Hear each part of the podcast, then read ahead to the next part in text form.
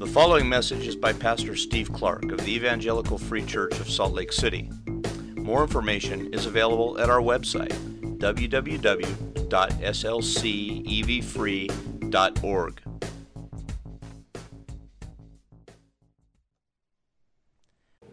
Please turn in your Bibles to the book of Obadiah. You know, you know that book, right? it's in the Old Testament, uh, to the right of the Psalms, couple of books after Daniel. It's the shortest book of the Old Testament, so it's, you can fly right by it. So uh, just give each other permission to check the table of contents if we need to.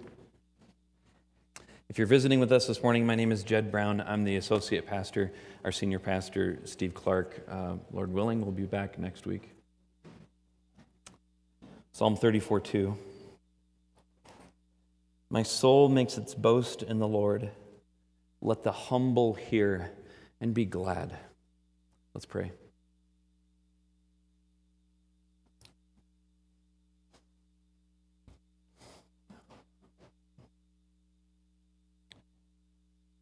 Father God, Father of the nations,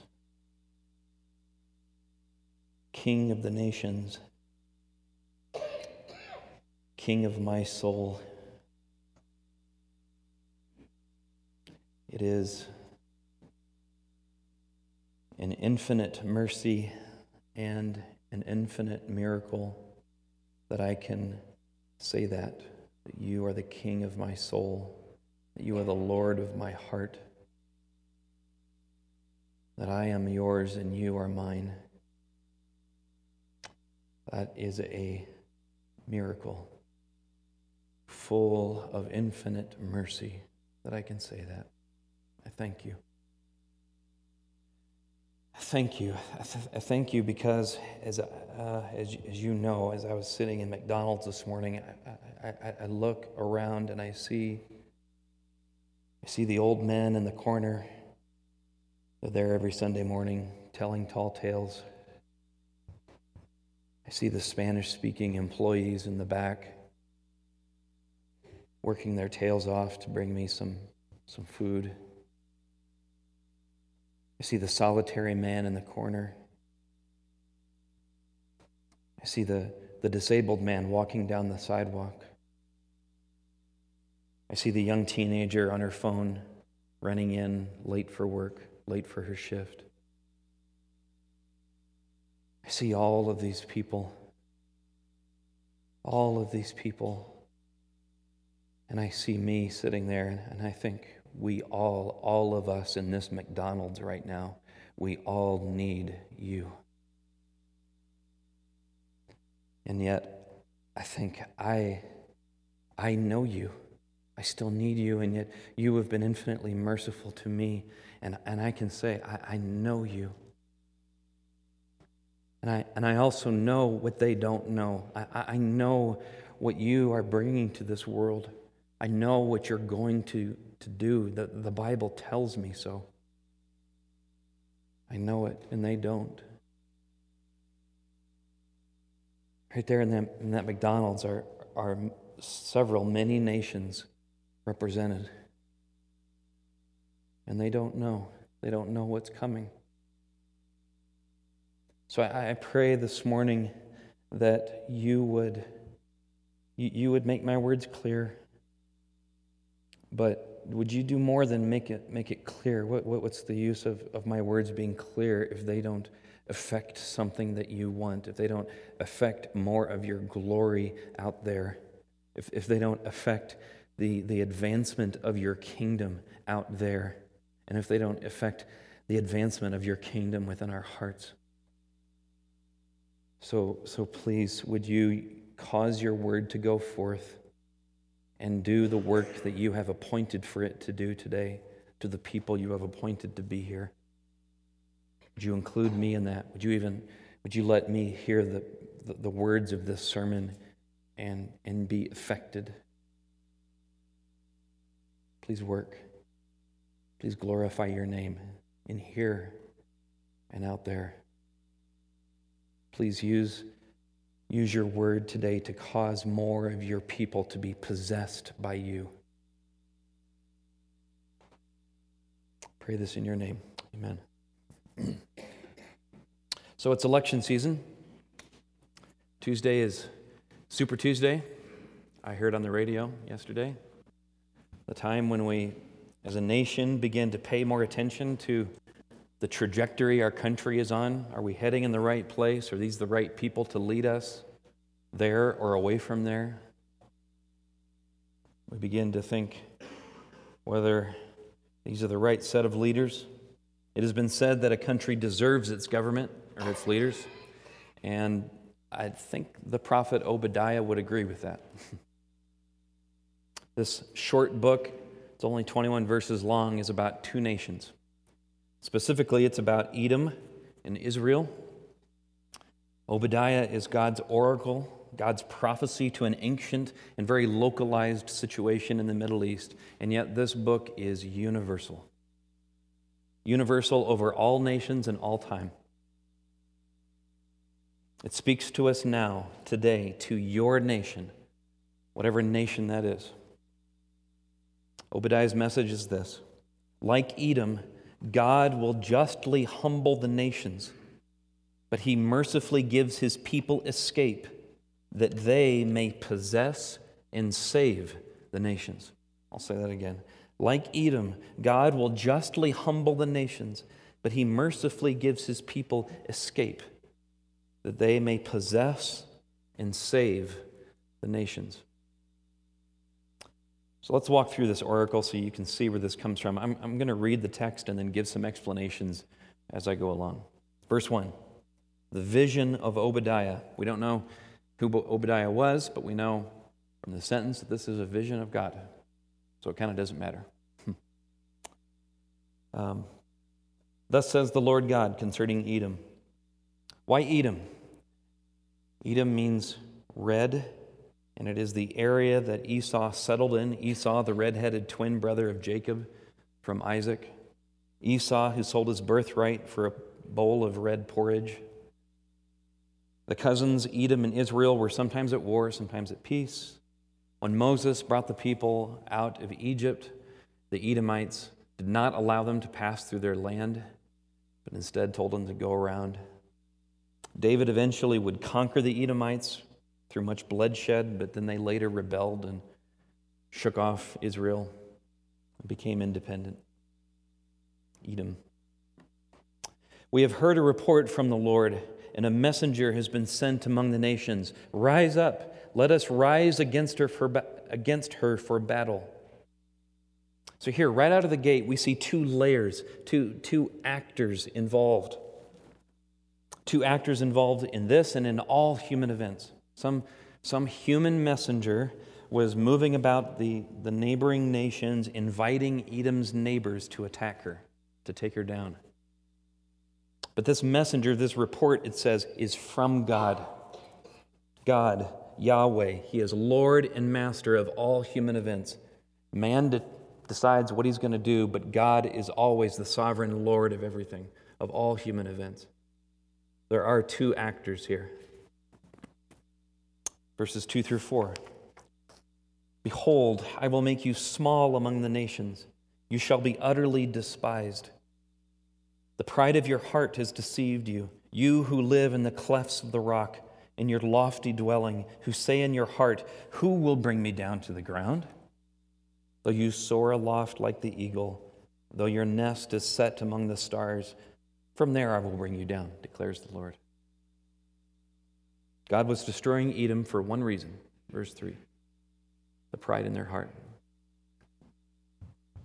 The location of pride is the human heart, in people and in nations. Edom was just south, located just south of Judah, and was a narrow country, and it sat on trade routes. They were very rich, and they trusted, took pride in those riches. And they had mountains they could hide in to protect themselves. But they had also carved these great cities along tall red cliffs accessible only by the narrowest of canyons. Um, if you've seen, if you've seen uh, the city Petra in National Geographic magazines, Or if you saw the, I think it's the third Indiana Jones movie, it's where Indiana Jones and his dad find the Holy Grail, ironically. Petra was its name. Petra was the capital of Edom. And they, they, they carved these great cities in the, in, in the cliffs of the, ironically, red rocks.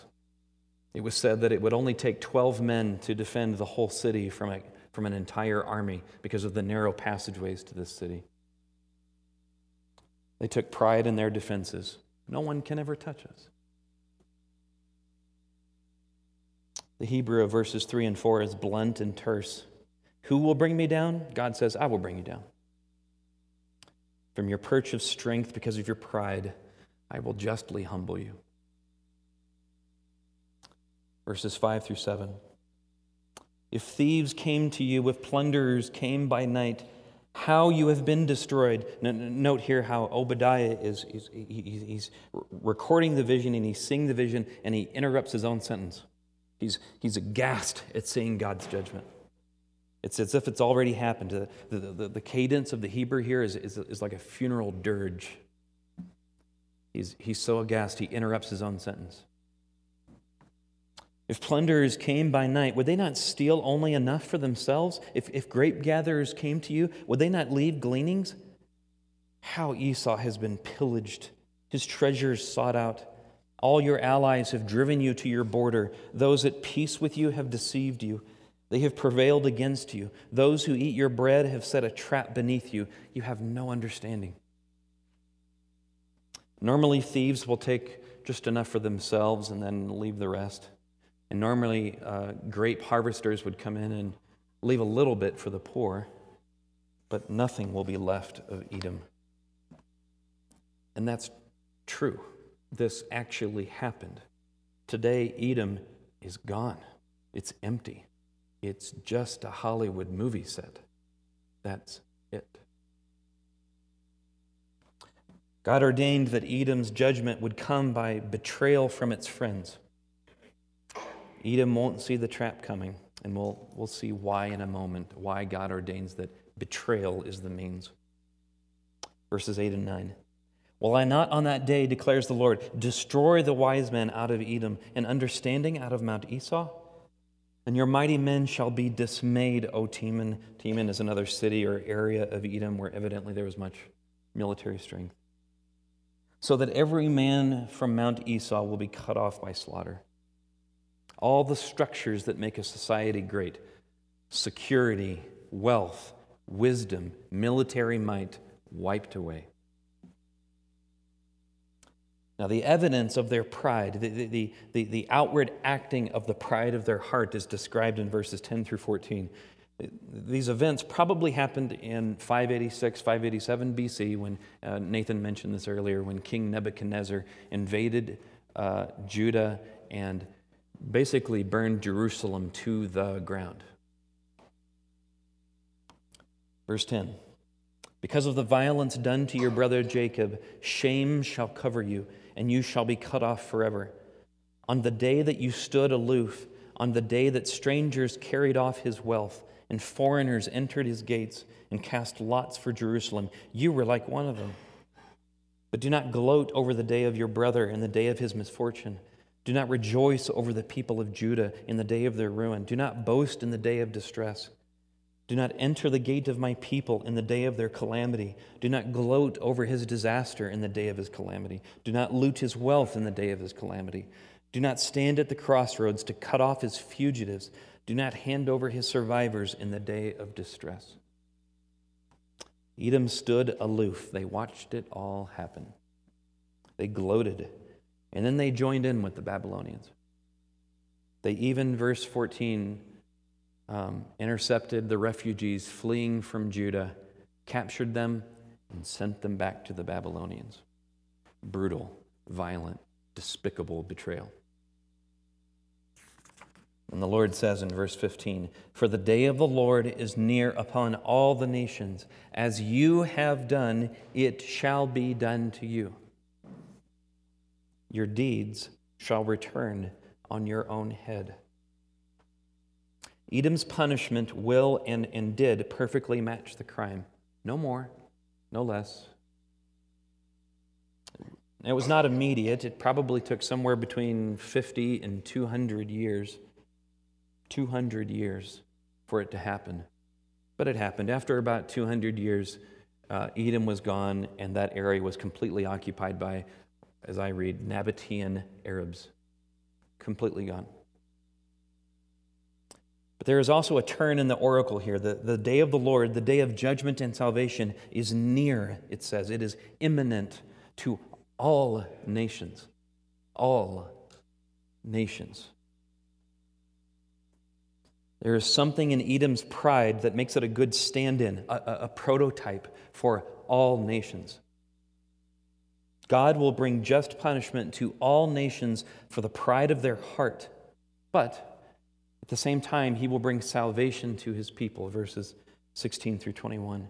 For as you have drunk on my holy mountain, as, as invaders have drunk the, the, the cup of victory, so all the nations shall drink continually. They shall drink and swallow the, the, the cup of judgment. And it shall be as though they had never been. But in Mount Zion there shall be those who escape, and it shall be holy. And the house of Jacob shall possess their own possessions. The house of Jacob shall be a fire, and the house of Joseph a flame, and the house of Esau stubble. They shall burn them and consume them, and there shall be no survivor for the house of Esau, for the Lord has spoken.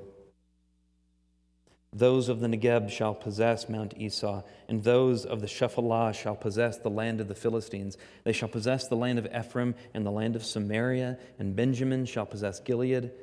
The exiles of this host of the people of Israel shall possess the land of the Canaanites as far as Zarephath and the exiles of Jerusalem who are in Sepharad shall possess the cities of the Negeb. Saviors shall go up to Mount Zion, saviors, to rule Mount Esau, and the kingdom shall be the Lord's. That's a lot of geography.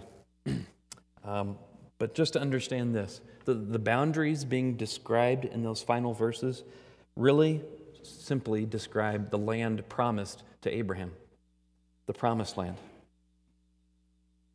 So we should expect this or- oracle would be fulfilled by God's people possessing, note how that, how that word is, is repeated, possessing something, something real, possessing real dirt, real land. And yet, and yet, from the context, verse 15, that this is the day of the Lord, the, the day that the Lord brings judgment to all the nations and gives escape to his people. So there is also a spiritual fulfillment to this. A spiritual fulfillment. So it was partially fulfilled when Edom was slowly dissolved as a country or two. And one day it will be fulfilled completely when the Lord returns, when the Lord brings the new Mount Zion the new Jerusalem from heaven. But it is also being fulfilled right now, today. We need only look back just a few decades in the span of time, just a blip, and think about, I don't know, Nazi Germany, to think to see how God is still pouring out his judgment upon the nations today. Nations who are proud and who despise his people. There is past fulfillment, there is future fulfillment of this, and there is present fulfillment. And this leads me to my first point. First observation this morning is this number one, Edom is a model for your nation. Edom is a model for your nation. Edom models this that as each nation has done, it will be done to them. Verse 15. The day of the Lord is near upon every nation for the pride in its heart. Yet the punishment for that pride will perfectly match how that pride had been acted out. Each nation's deeds of pride will come back upon its head. God matches the humbling to perfectly match the pride, no more, no less. God is just.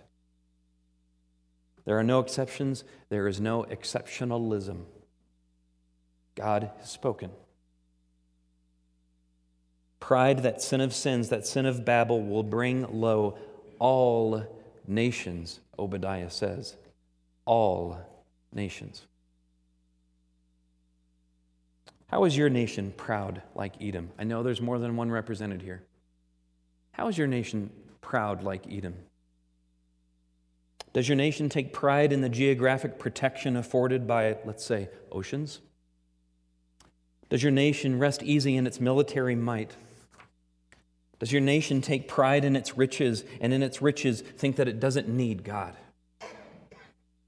What pride lurks in the heart of your nation?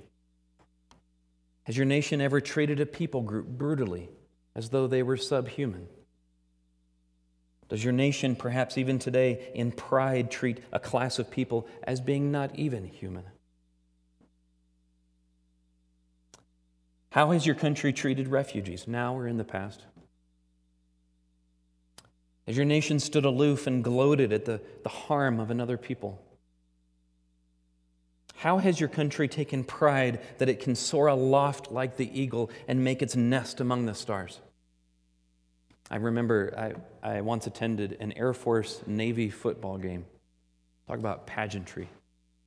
Before the game, they did flyovers. One by one, these massive birds of war came flying over the stadium in Colorado Springs. And one by one, they were introduced. And at one point, three fighter jets came flying over, and one of them did a, a 90 degree turn right in the middle of the stadium and shot straight up into the sky. The stadium shuddered, shook. I thought to myself, I am so glad I'm on this side of all that firepower. I am so glad. And in that moment, I was Edom. I was Edom, taking pride in the military might of my country. Me, along with all the other people in that sta- stadium, roaring roaring as then when with no introduction came over a stealth bomber right over the top. In that moment i was edom.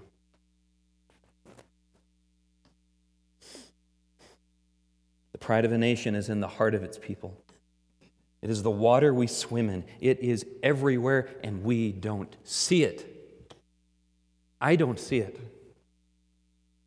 how do I know that? How, how, do I know it's the water we swim? Let me ask you a question. Um, if somebody said to you, um, you know, so and so, he's a he's a great he's a great guy, but he's you know he's kind of prideful. Well, how, how would you, how, how, do you think most people would respond? Yeah, hmm, yeah, yeah. But but what if what if I said you know so so and so he's a great guy, but he steals from his employer? What? What? What? Ugh. It is the water we swim in.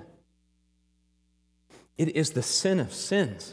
It is the reason why God brought judgment upon Edom, and it is the one reason why God brings judgment upon all the nations, the pride that exists in all our hearts.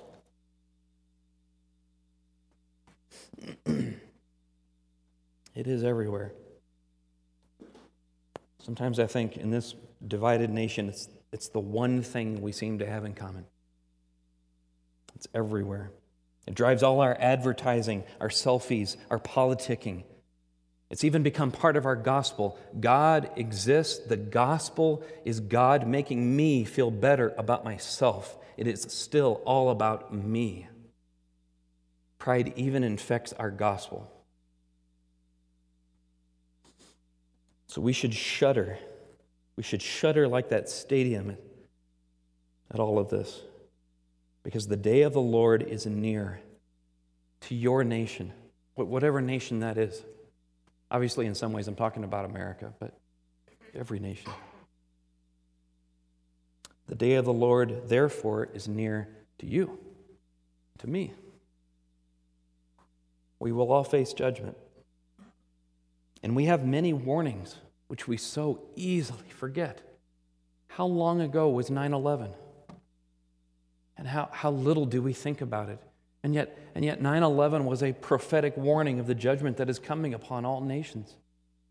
I'm not trying to be alarmist, I'm trying to tell you the truth. The Fukushima disaster, which happened on my birthday, was a, was a prophetic picture of the judgment coming. The current uh, unraveling of the, the FLDS sect down in, in southern Utah and Arizona is a, is a picture of, of the judgment that's coming upon all the pride of men. So when that day comes, no military might will stop it. No amount of wealth will overcome it. No amount of food in the basement will endure it. The glory of God will bow to the pride of no nation. No nation. We will be completely at his mercy. So, what do we do? What do we do about that right now? That leads me to my second point. We fearfully ask God for mercy. We fearfully ask God for mercy. God is just, and He is full of just punishment against all pride. And as I've heard someone say, but, but that's, that's the minor key, if you know your music, that's the, that's the black key note of Scripture. The, the, the middle C, white key note, is Numbers 34 6. The Lord, the Lord, a God merciful and gracious, slow to anger, and abounding in steadfast love and faithfulness. So we believe that. We believe that that's Him. And we ask Him to restrain His hand in judgment. We ask Him to not give us the leaders that we deserve.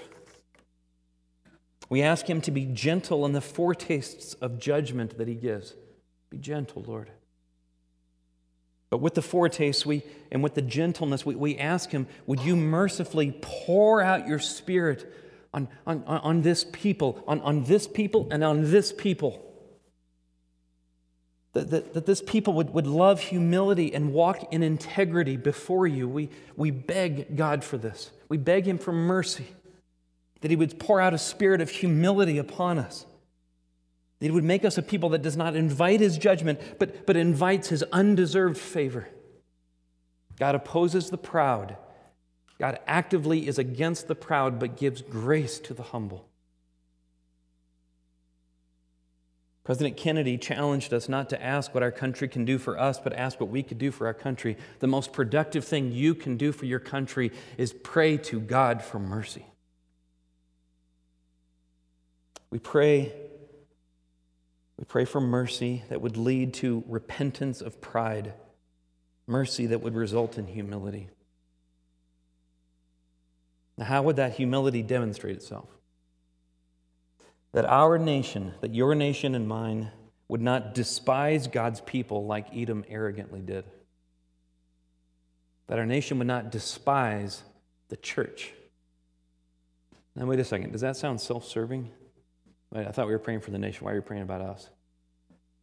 Well, we pray for a sufficient national fear of God that governors and police and legislatures and communities would have the good sense to let the church peacefully gather and worship and keep telling the people the good news. We don't ask this for us. We already know that following Jesus means bearing a cross. We already know that that following Jesus means being hated by the world like he was. We don't ask for us. Now, we ask of this, we ask of this, this national fear out of love for the nation. Because we who believe in Jesus have found the only escape from judgment that there is. Verse 17, we have come to Mount Zion. We know the only location of true mercy forgiveness for all our pride, everlasting safety, full security, riches forevermore beyond compare. All the glories of the Lord's kingdom. This makes us, you and I, the hope of the nation. So we pray for the nation, that the nation would fear the Lord sufficient that, that, that we would have, not that all of our legislative priorities would be passed. I'm not talking about that. I'm simply talking about that the church would have space to continue to preach the gospel and to worship the Lord. You are the hope of the nation, Christians. You're the hope of all the nations. This leads me to my third point. In finding escape on Mount Zion, You have become royal saviors to the nations. In finding escape on Mount Zion, you have become royal saviors to the nations.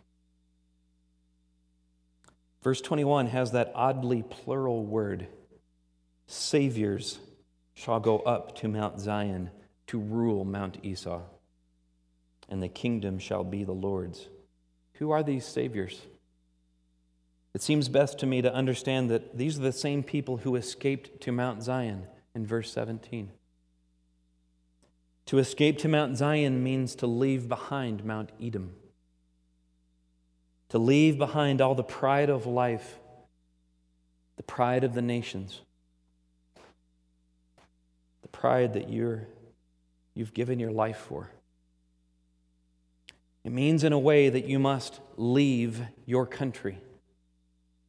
Not literally, but you must leave behind all that it took pride in all that it takes pride in up to this day. You must leave it all behind. It means confessing the pride in your own heart that you were part of the problem, that you were Edom, and that you deserve Edom's judgment. And then you come to Mount Zion for mercy. You don't deserve mercy. That's the definition of mercy. But when you come to Mount Zion, you find it. You escape from judgment. You find shelter. Look with me briefly at uh, just a, it might not even be a page over, just in my Bible, it's just up. Amos 9, verses 11 and 12. You find shelter.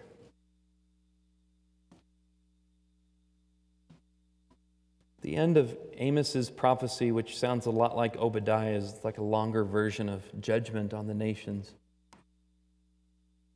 Amos says, In that day I will raise up the booth of David, the booth, the shelter of David that is fallen, and repair its breaches, and raise up its ruins, and rebuild it as in the days of old, that they, God's people, may possess the remnant of Edom and all the nations who are called by my name, declares the Lord who does this.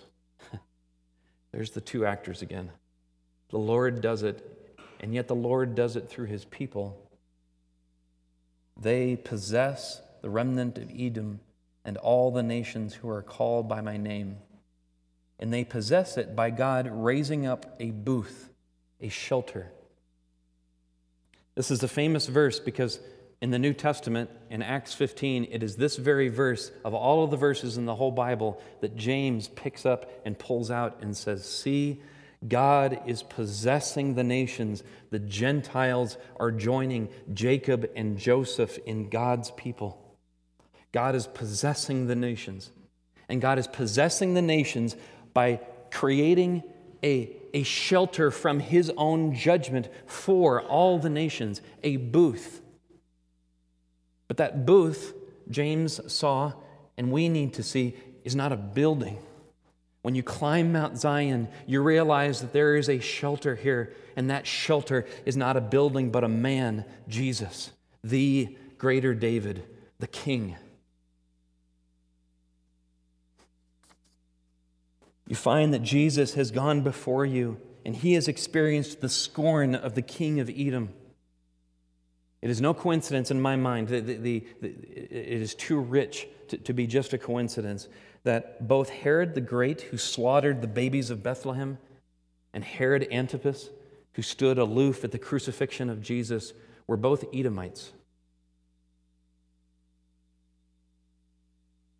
You find that he was gloated over as violence was done to him, as lots were cast for his garments, just like lots were cast for Jerusalem.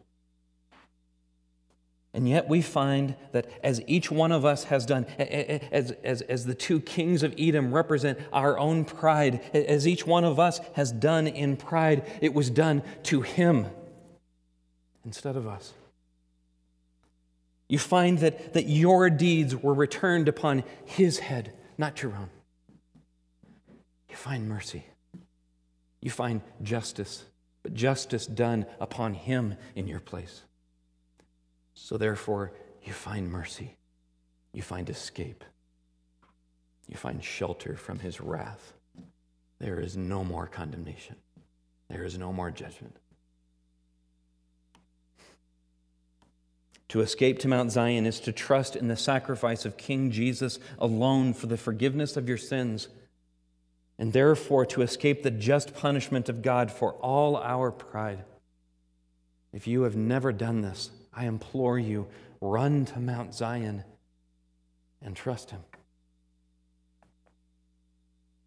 But, but how do escapees become saviors? In ancient times, when kings conquered and possessed a land, they would, they would return home and they would leave an image of themselves in their place a big statue, an idol. The idol was sanctified and it was thought to possess the very presence of that king in that land, reminding all of the people this king possesses this place. It was the image of that king to that people. The Bible knows this. The Bible's familiar with this. Jesus died and was raised three days later and then ascended to heaven. He conquered death and the world. And from heaven, he reigns as king. He is no longer here, not, not in a physical presence, but he has filled us with his spirit, his presence. You, Christian, are the image of Christ the image of the Savior to your nation. You are God's idol. You are God's idol to your nation, to your neighborhood, to your family. You are the physical presence of salvation in Cottonwood Heights, in Mill Creek, in your classroom, on your team, in your workplace. You are God's idol there. You are the image of salvation to this people that is under judgment for all its pride. You are God's mask as he works to possess the nations by raising up the booth of David. You are his mask for that. You are the hope of this nation. You are saviors. Two parties.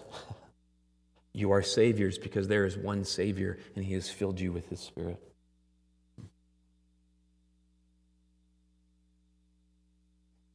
And because you are His image, His idol, He has clothed you in royal robes. He is King, but He mercifully grants us to reign with Him, to rule over Mount Edom. We will, verse 21, rule Mount Esau. When he returns again, he will bring with him New Jerusalem, the new Mount Zion, and we will reign with him, not over a small patch of Palestine, but we will see that the New Jerusalem, the new heavens and earth have become all the world, all the earth. We will enjoy it with him forever. Do you understand that, Christian?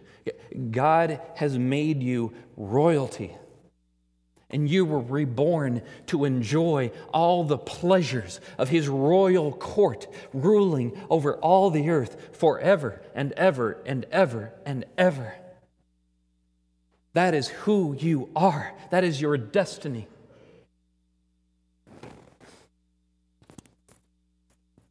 That should inform us on how we approach the world today. God loves reversals. The refugees become the rulers, the dispossessed possess the world. so, what does this mean for us? What does this mean?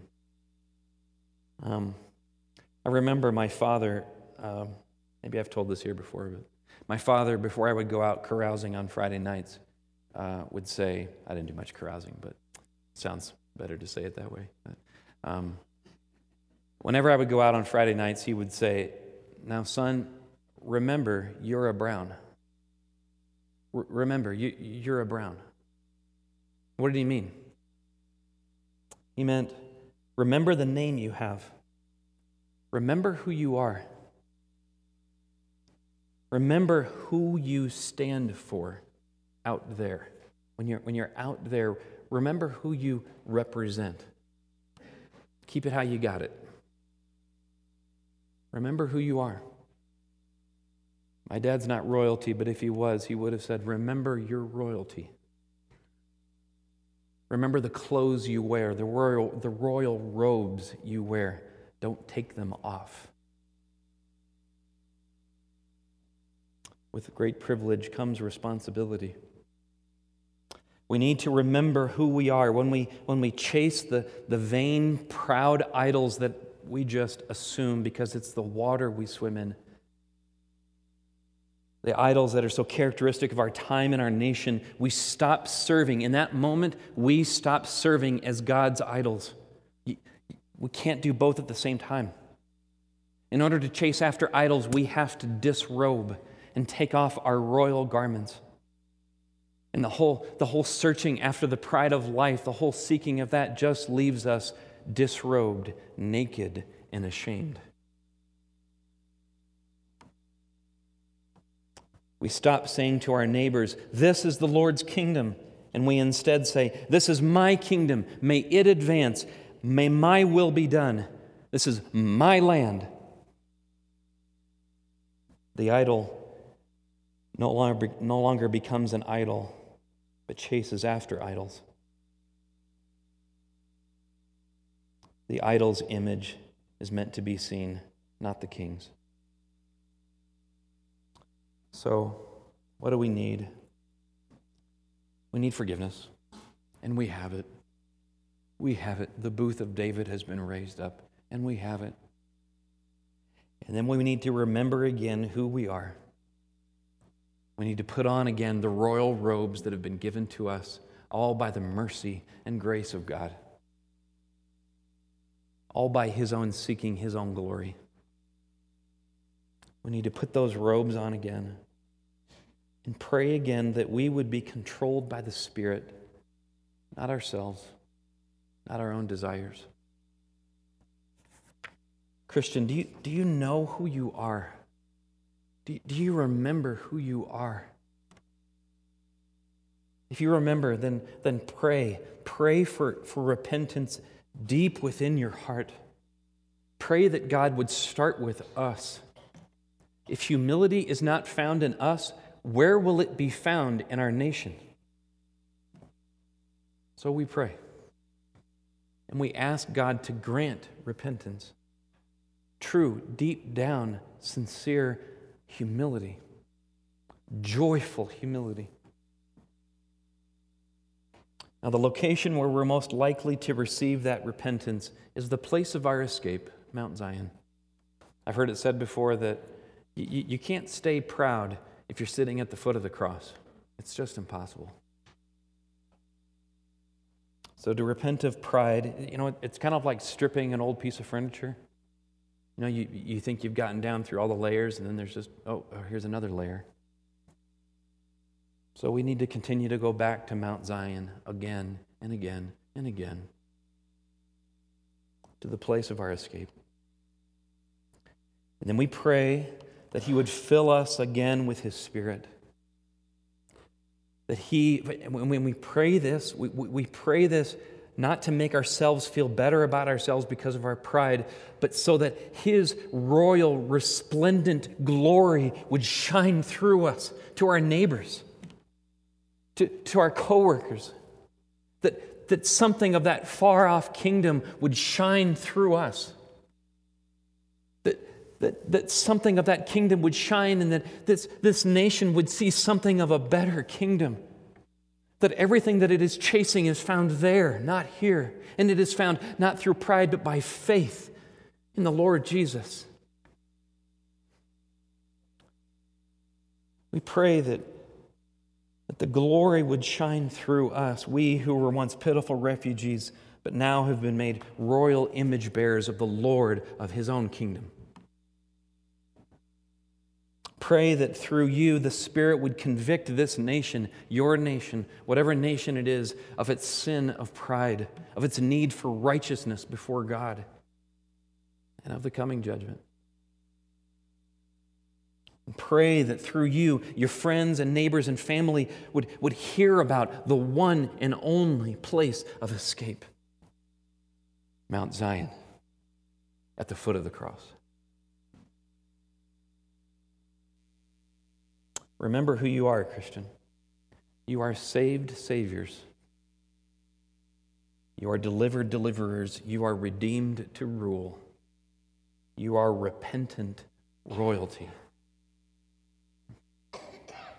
So look around at your nation with love. And in love, pray for mercy. And show them Jesus. show them Jesus.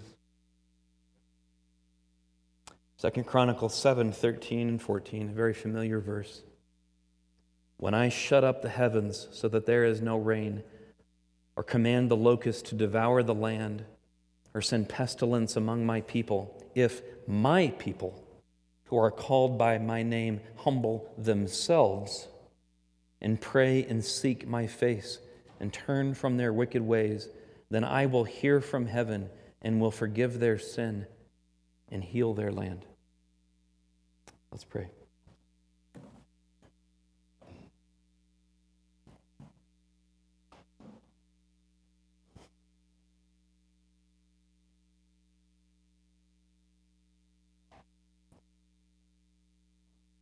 Oh, Father, I once again thank you that there was once, once upon a time in my life when if someone were to tell me that my nation is temporary, I would have, I would have shuddered at that. I would not have known what to do with that. But I thank you that though I am a citizen of one nation, you have made me a dual citizen of another. And that nation will, will never end. That nation is the place of, of all security, all power, all glory all joy, all riches, all peace forever and ever and ever and ever. And I carry citizenship in that country all by your mercy. All by your mercy. What a gracious God you are. So I pray, would you fill us with faith? Fill us with faith to believe that the gospel is as, as just incredibly good as you say that it is.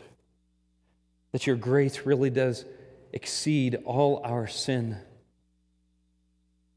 That upon you all of the, the condemnation for our sin has fallen.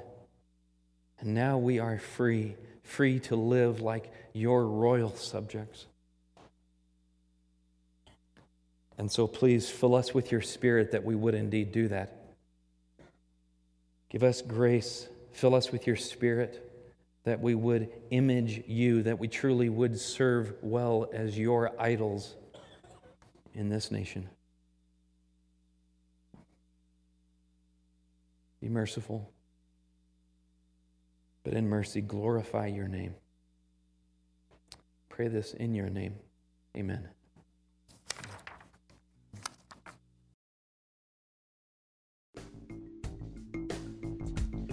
Thank you for listening to this message by Pastor Steve Clark of the Evangelical Free Church of Salt Lake City in Salt Lake City, Utah. Feel free to make copies of this message to give to others, but please do not charge for these copies or alter the content in any way without permission. We invite you to visit our website at www.slcevfree.org or call us directly at area code 801 943 0091. Our mailing address is Evangelical Free Church of Salt Lake City, 6515 South Lion Lane, Salt Lake City, Utah, 84121.